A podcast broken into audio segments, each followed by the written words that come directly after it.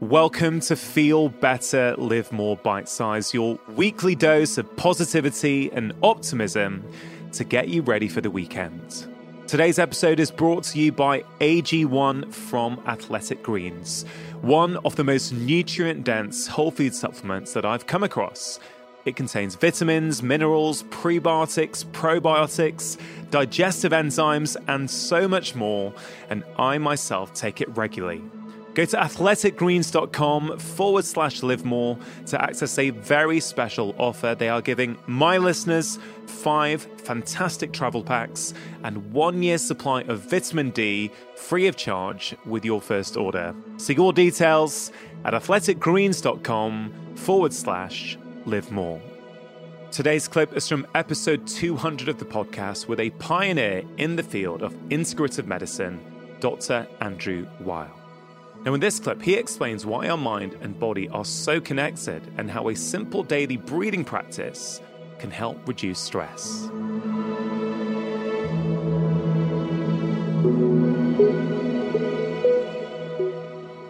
What do you mean when you say mind body medicine?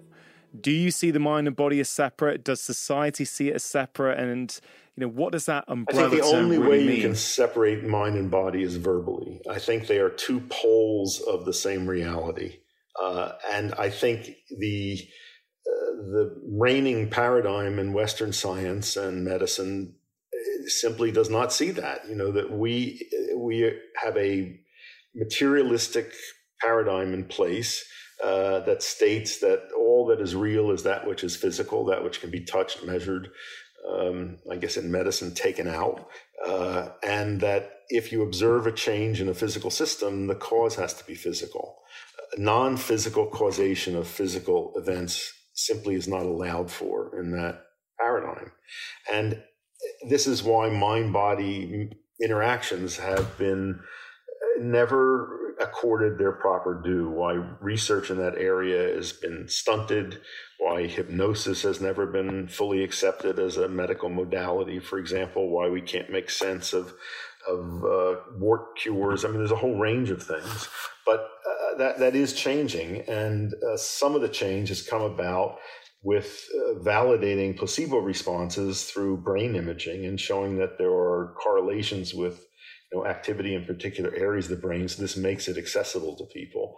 Gradually changing, but I would say there's there's a whole range of therapies under the heading mind body medicine, from biofeedback, hypnosis, visualization, and so forth. In general, uh, these methods are very cost effective, time effective, even fun for both practitioner and patient, uh, and yet they are very underutilized.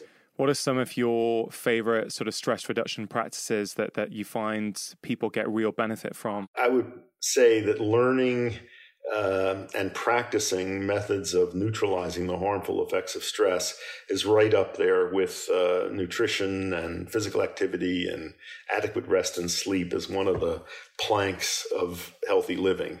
Um, I, I, don't think it's possible to live without stress. Uh, but I think you can learn to manage it and not let it damage uh, the body or mind. I think that, that, learning how to regulate the breath is the most time and cost effective method of, um, of, of, reducing anxiety, of promoting calmness. Um, and I, have been astonished at how little scientific attention has been paid to breath. And by the way, this is something that comes from uh, Indian culture. If you look at around the world at places, whether it's martial arts or natural childbirth or athletic performance, where breathing is stressed, and you try to find where this knowledge came from, all roads lead to ancient India. You know, this is a science that developed thousands of years ago in India and has diffused all over the world.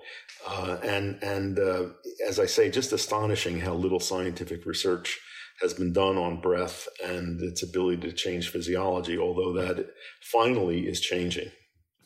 Yeah, it really is. I mean, you have widely popularized the 478 breath. Um, can you tell us what the 478 breath is and, you know, when did this start coming into your awareness and when did you start talking about it?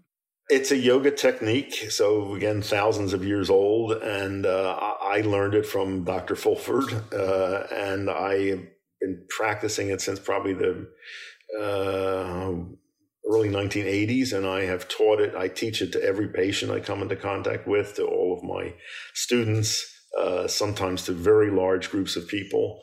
Um, it, it's so time efficient. It's just, you know, the method is simply uh, breathing in quietly through your nose to a count of four, holding your breath to account for a count of seven, and blowing air out forcibly through your mouth to a count of eight, and repeating that for four breath cycles when you're first learning it and doing that twice a day religiously, and that's all. And by simply doing that uh, over time, you know, over the space of a month or two months, you really change the dynamics of the involuntary nervous system.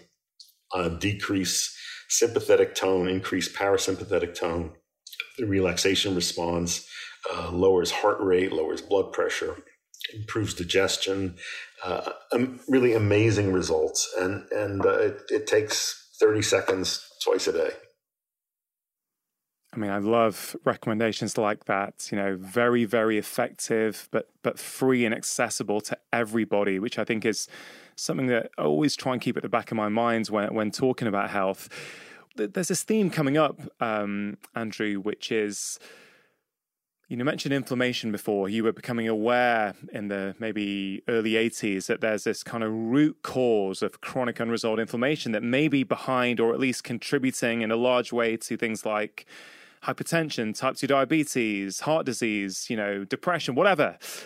It's like, okay, great. You also mentioned that you teach the 478 breath to pretty much every single one of your patients. So, what, what I really love is this understanding and this idea that there are some basics of health, right? there are some there are some common commonalities that if we focus on the creation of health in the body, if we focus on reducing inflammation in the body through hopefully lots of uh, you know uh, lifestyle practices, we can tackle multiple different diseases, mm-hmm. even though we're not targeting them specifically. And and it's you know, as you say that 478 breath, it sounds like you use that as prevention, as prophylaxis, but also as treatment when somebody has a problem. And I think this is in many ways changing the way that we look at medicine because we have been taught in a in a certainly I was trained what maybe 30 35 years after you but a very sort of quite a reductionist model. We're very good at giving labels to different diseases. Mm-hmm. We we separate off the body into different specialities, and that can have value. But also, we we we forget that we're one interconnecting system, and if you change one part of that system, you also have a knock-on effect on other parts as well. Yeah, let me give you an example with the 478 breath. This is by far the most effective anti-anxiety measure that I've come across. It makes the drugs that we use for anxiety look very pathetic by comparison. And I have used that in patients with the most extreme forms of panic disorder uh, successfully, although in some cases it took some time of regular practice for them to get control of it. But the, the difference between treating a, an anxiety attack or panic disorder with a drug like a benzodiazepine and with the 478 breath it's a very stark contrast. When people are panicked or in anxiety states, the subjective experience usually is of being out of control. If you deal with that by giving a, a, a medication, you reinforce the false idea that the locus of control is external. And over time, that method becomes less and less effective and often creates dependence.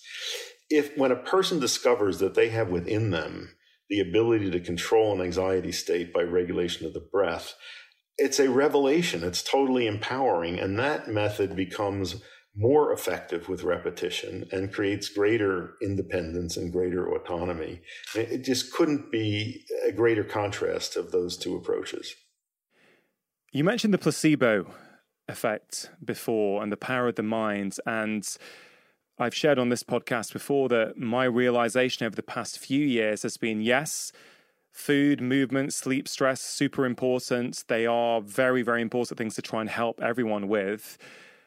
But actually, if you go one step further, I really am feeling more and more that it's the mind, it's our belief mm-hmm. systems up here, how we view the world actually determines a lot of those behaviors in the first place. And unless we we tackle that, yeah, we can make big improvements with food and movement and stress.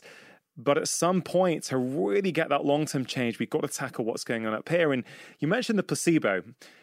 And it's interesting that there's such powerful research behind the placebo, but how do we talk about it in medicine, it's it's the most derogatory thing in the world when you were talking about trials, isn't it? It kind of it speaks to how little credence we give or have typically given yes. to the power of our minds. Yes, the the two most common usages of the word placebo I hear in medicine are how do you know that's not just a placebo effect? And the most interesting word there is just or we have to rule out the placebo effect. You know, we should be ruling it in. He, he, placebo responses are pure healing responses from within, you know, mediated by the mind. And that's what we should be trying to make happen more often. That is the art of medicine. How do you present treatments to patients to get the maximum healing response with the minimum direct physical intervention. Again, something that I began writing about long ago and, and talking about, and I'm happy to see gradually a, a change coming about in that area. Uh, but that word is so charged and so loaded, and you know the thinking that placebo responses are imaginary and they're not as important. Here's a little, there's a little uh, assignment that I like to give to medical students and also to doctors in training as well, is to go into, pick up any medical journal at random that reports randomized controlled uh, testing of drugs and look up an article and flip to the back where there's a table summarizing the results. In the placebo group, there will always be, always, one or two or a small number of subjects who show all of the changes produced in the experimental group.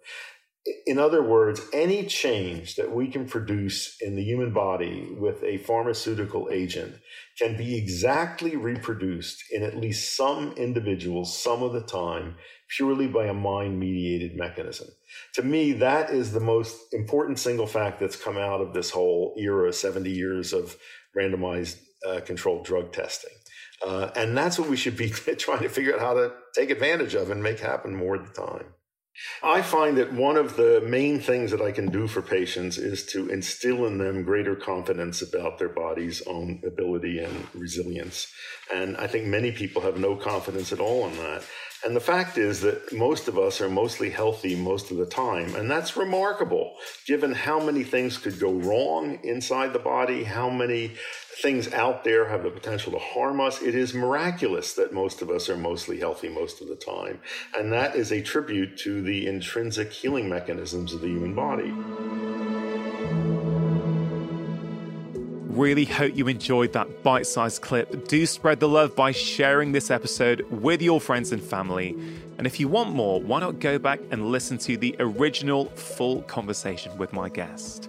Now, just a quick reminder my brand new book, Happy Minds, Happy Life 10 Simple Ways to Feel Great Every Day, is available to order now. If you like my podcast, I really think you're going to enjoy this book. It contains loads of simple and practical strategies to help you look after your mind and enhance your mental well being.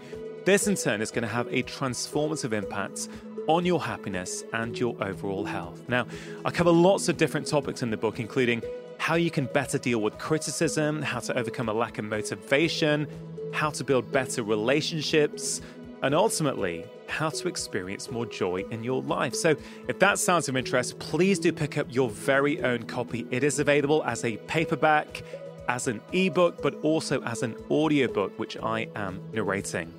All links to order on both sides of the Atlantic are in the episode description in your podcast app. I hope you have a wonderful weekend. Make sure you have pressed subscribe, and I'll be back next week with my long form conversation on Wednesday and the latest episode of Bite Size next Friday.